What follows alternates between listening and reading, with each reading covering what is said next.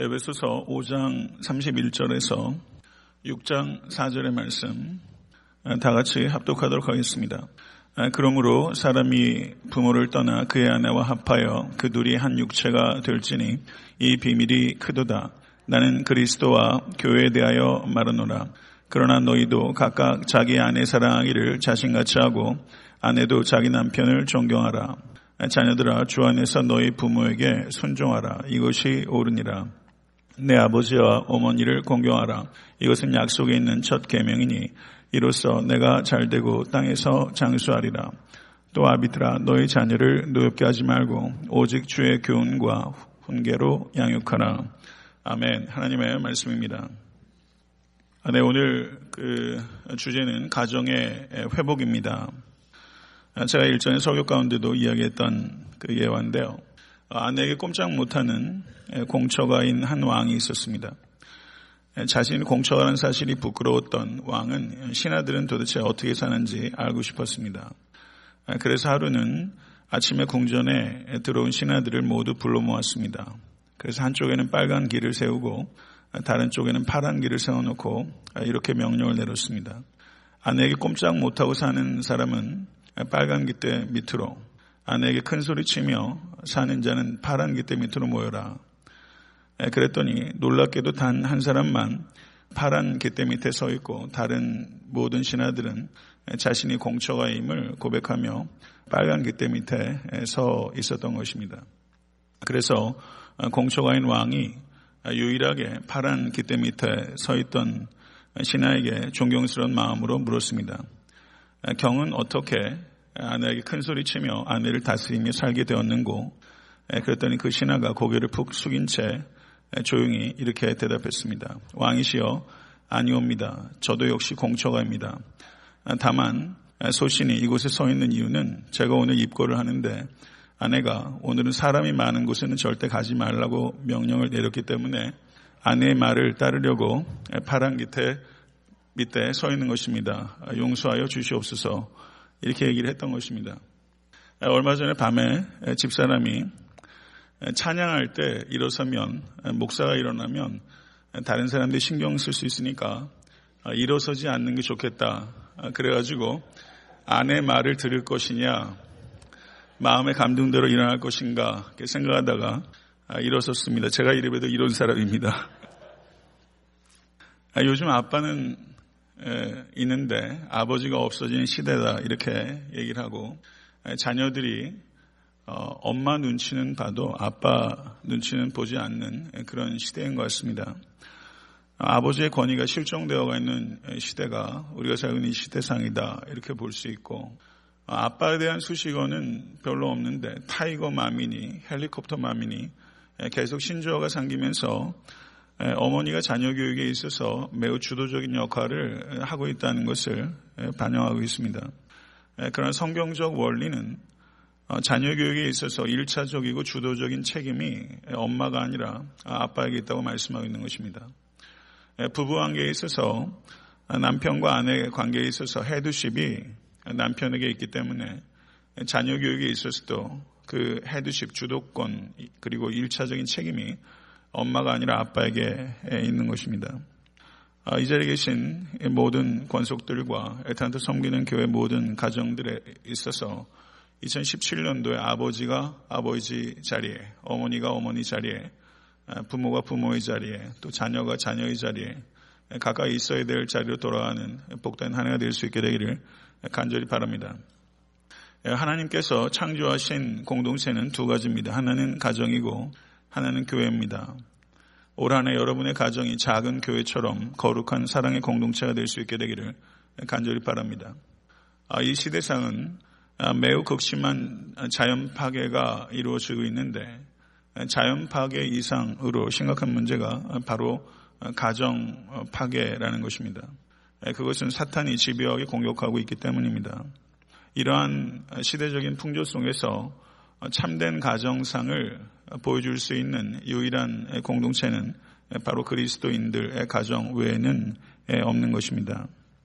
또 하나 부부 관계가 중요한 것은 어, 부부 관계가 사랑하는 부부 관계가 건강한 부부 관계가 건강한 자녀 양육의 출발선이 될 수 있기 때문에 이것이 단지 두 사람만의 문제가 아니라 자녀 교육에 있어서 매우 중차대한 문제라는 것을 우리는 깊이 생각해야 됩니다. 요즘 자녀들이 각 가정마다 이렇게 아무래도 자녀 수가 한 명, 두 명, 한 명인 사람들이 많고 한국의 아이들 출산율이 1.3%라고 그러더라고요. 그래서 지금 인구 절벽에 부딪혔고 아, 그리고 그런 문제들이 아마 올해부터 매우 심각한 양상으로 나타나게 될 것 같습니다. 그러다 보니까 둘이 결혼해서 1.3, 한 명꼴로 낳고 있기 때문에 자녀가 해달라는 대로 거의 다 해줍니다. 무엇을 해줄까 많은 고민을 하는 것입니다. 그러나 자녀에게 무엇을 줄 것인가 라는 고민보다 선행돼야 되는 것은 자녀에게 어떤 부부 관계를 줄 것인가 하는 것을 생각해내는 것입니다. 건강한 부부 관계가 자녀에게 줄 수 있는 최고의 교육이고 최고의 선물이라는 것을 유념하실 수 있게 되기를 바랍니다. 아이들에게 최고의 교육이자 최고의 선물인 아름다운 부부 관계를 만들기 위해서는 오늘 본 말씀에 나오는 바와 같이 아내는 남편에게 순종해야 하고 남편은 아내를 사랑해야 합니다. 확실히 남편과 아, 남자와 아내는 아, 여자는 다른 부분이 있는 것 같습니다. 아, 여자에게는 사랑받고 싶어하는 욕구가 비교적 남자보다 강하다고 할 수 있고 남자는 인정받고 싶은 욕구가 많이 있습니다. 그래서 아내에게 남편에게 순종하라는 의미는 남편 좀 인정해 주라는 뜻과 상당히 일치한다 할 수 있습니다. 가정은 하나님께서 세우신 공동체입니다. 하나님께서 세우신 질서가 바로 아내가 남편에게 순종하는 것이기 때문에 남편이 아내보다 뛰어나기 때문에 순종하라는 것이 아니라 하나님께서 만드신 창조 질서이기 때문에 아내가 남편에게 순종해야 하는 것입니다. 그것이 1차적인 이유입니다. 더 나아가서 어, 신약 성경에서는 오늘 본문 말씀에서 아내가 남편에게 순종해야 되는 두 번째 더 중요한 이유는 아내가 죽게 불복종하는 것이 되지 않는 한도 내에서 남편에게 순종하는 것이 죽게 순종하는 것이 되기 때문에 아내는 남편에게 순종해야 하는 것입니다. 이 두 가지 원리를 갖고 있는 것입니다. 창조 질서이기 때문이고 두 번째는 남편에게 순종하는 것이 죽게 순종하는 것이 되기 때문입니다. 하나님께서 하와를 그 만드셨을 때 아담을 돕는 자로 만드셨습니다. 거기서 돕는 자라고 번역되고 있는 히브리어가 에젤이라는 단어입니다. 그런데 이 에젤이라는 단어가 누구를 지칭할 때 많이 쓰이는 단어냐면 하나님을 가리킬 때 이 에젤이라는 단어가 많이 쓰입니다. 하나님께서 우리를 돕는 자이십니다.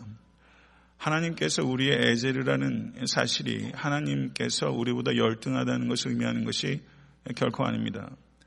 아내가 남편을 돕는 자로 세워졌다는 것은 아내가 남편보다 열등하기 때문에 결코 아니라는 것입니다.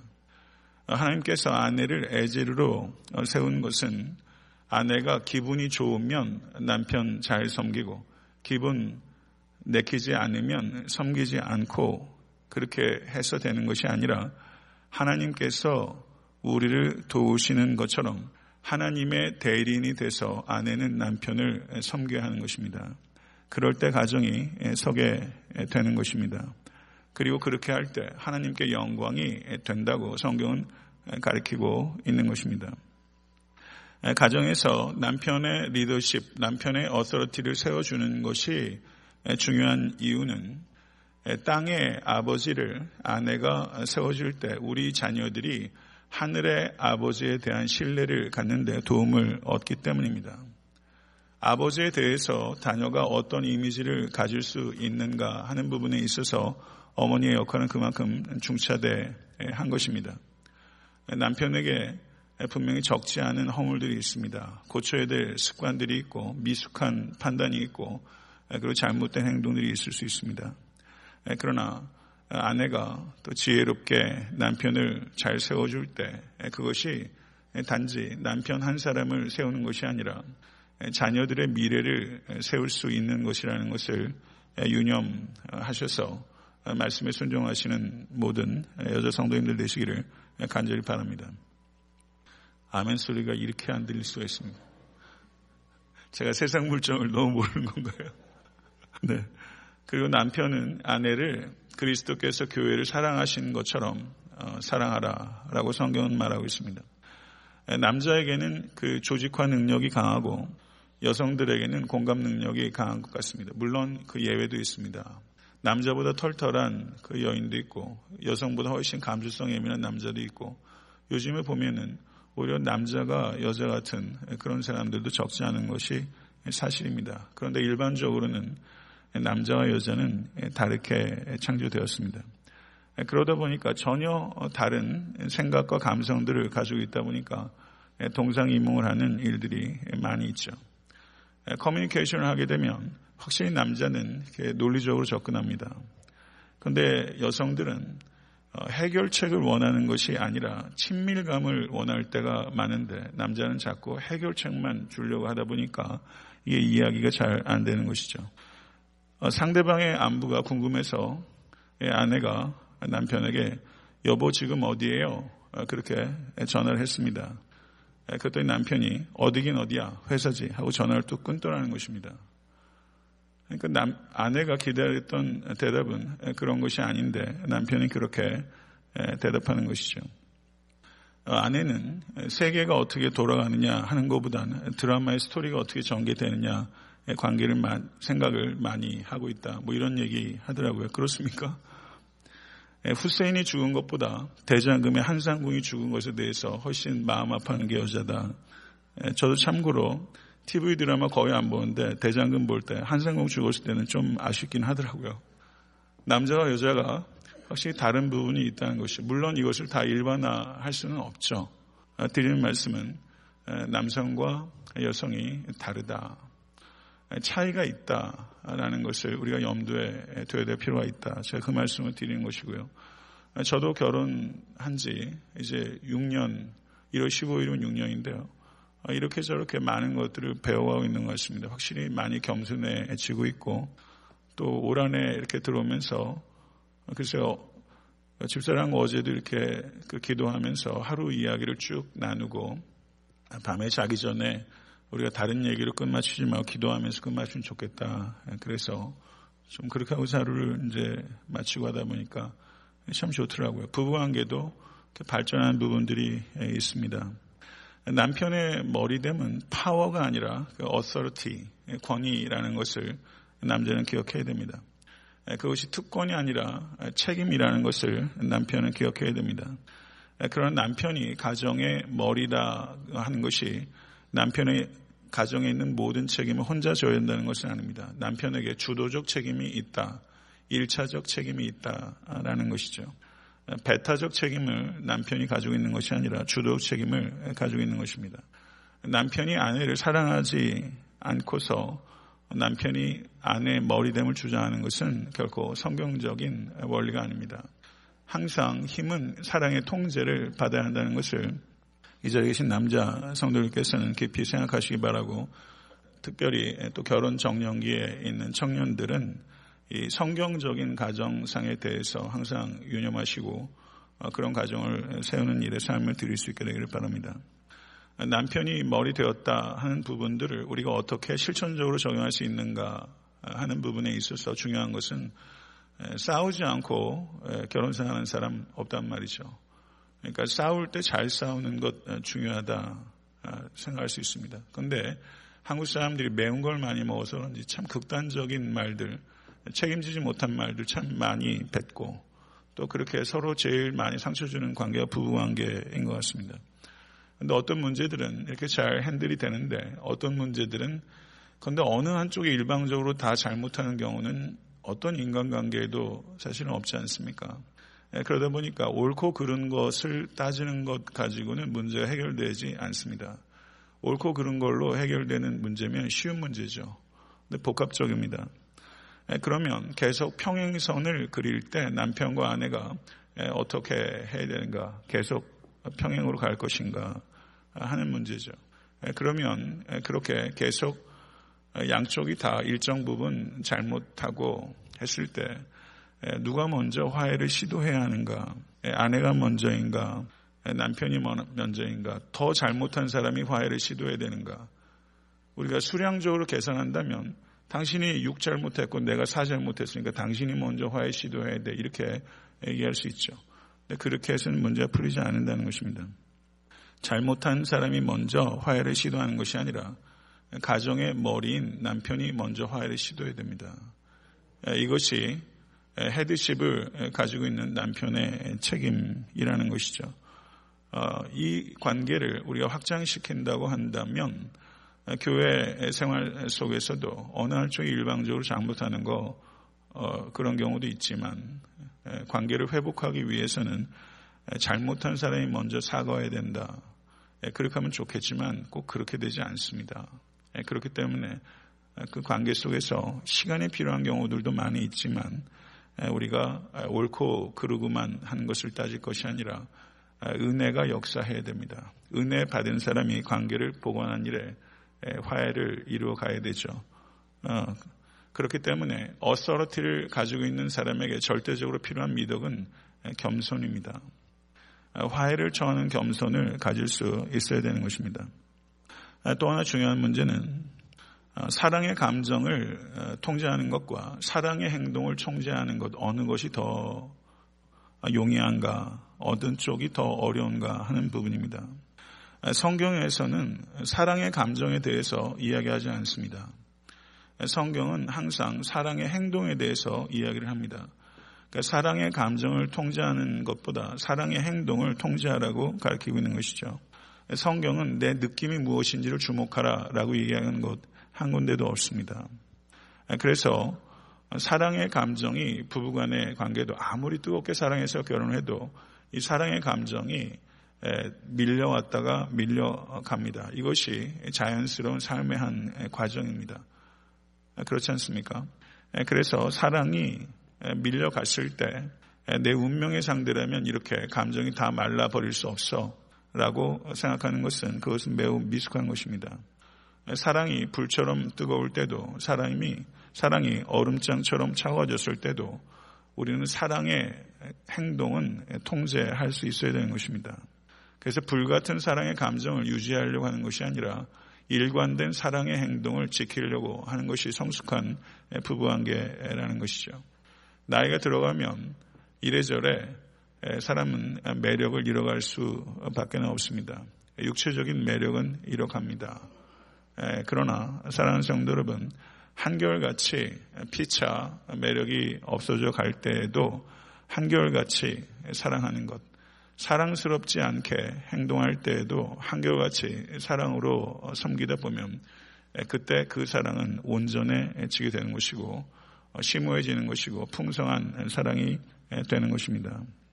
가장 사랑스럽지 못할 때 가장 사랑다운 사랑으로 아내를 사랑하시는 어, 남편들 그리고 제가 될 수 있으면 좋겠습니다.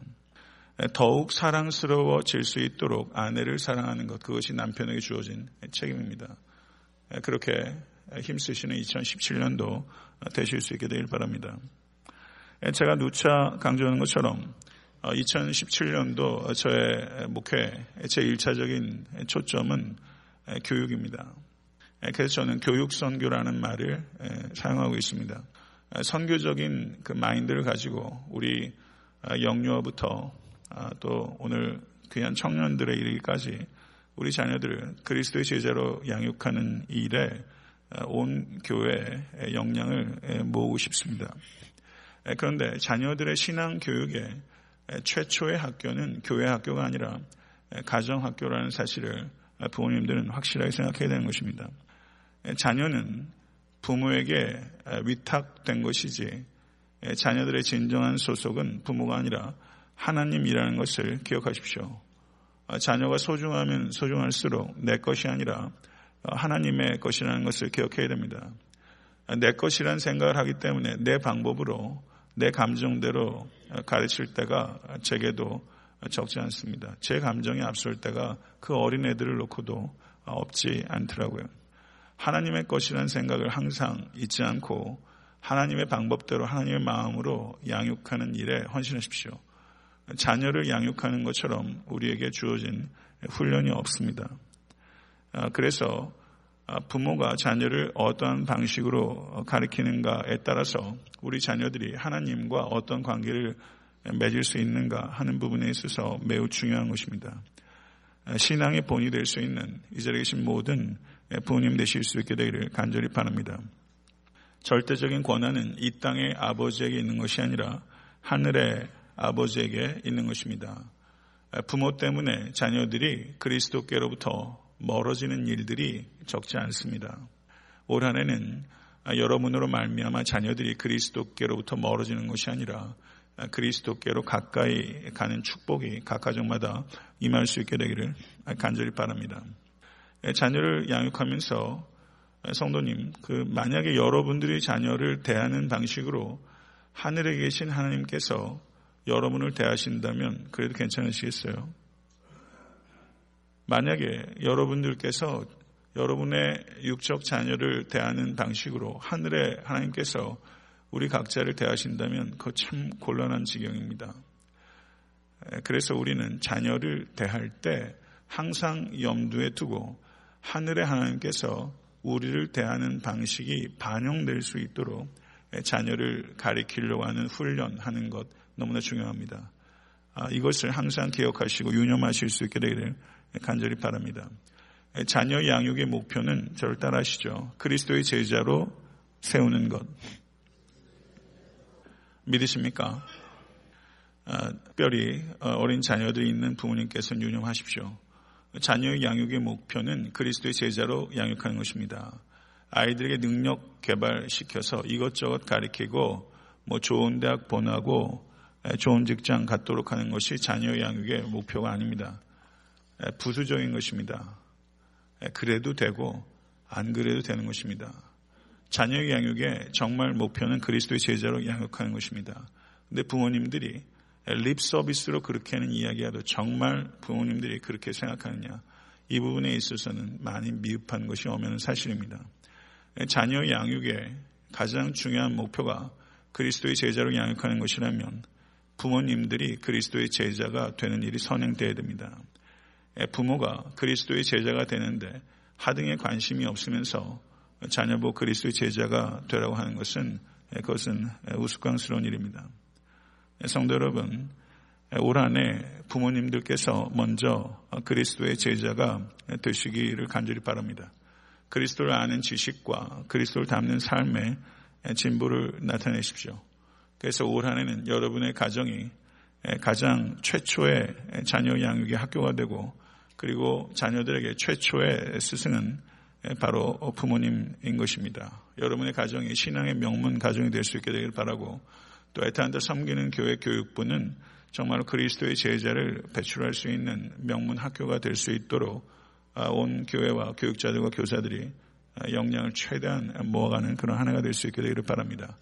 그래서 올 한해 가정과 교회가 온전히 하나가 돼서 우리 자녀들이 그리스도의 제자로 성장하는 그런 특별한 하나가 될 수 있기를 간절히 바라고 또 자녀들이 신앙의 부침이 있습니다. 그건 역시 자연스러운 가정입니다. 커가면서 성장통 하게 되고 잠시 교회를 떠나는 일들도 있고 하나님으로부터 멀어진 일들도 있습니다. 저도 그런 어려운 시간들을 겪었습니다. 혹시 이 자리에 계신 부모님들의 자녀들 가운데 지금 자녀들이 한시적으로 어, 하나님으로부터 떠나져 있는 자녀들이 있다면 저희들이 교회적으로도 기억하고 중보하며 나아갈 수 있기를 바라고 자녀들처럼 부모를 겸손케 하는 존재가 없죠. 그러나 부모가 믿음으로 끝까지 기도하면 자녀 반드시 돌아오게 됩니다. 이거 믿으실 수 있게 되기를 간절히 바라고 오늘 특별히 올 한해는 자녀들을 위한 기도를 더욱더 쌓는 모든 권속 되실 수 있게 되기를 간절히 바랍니다. 기도하겠습니다.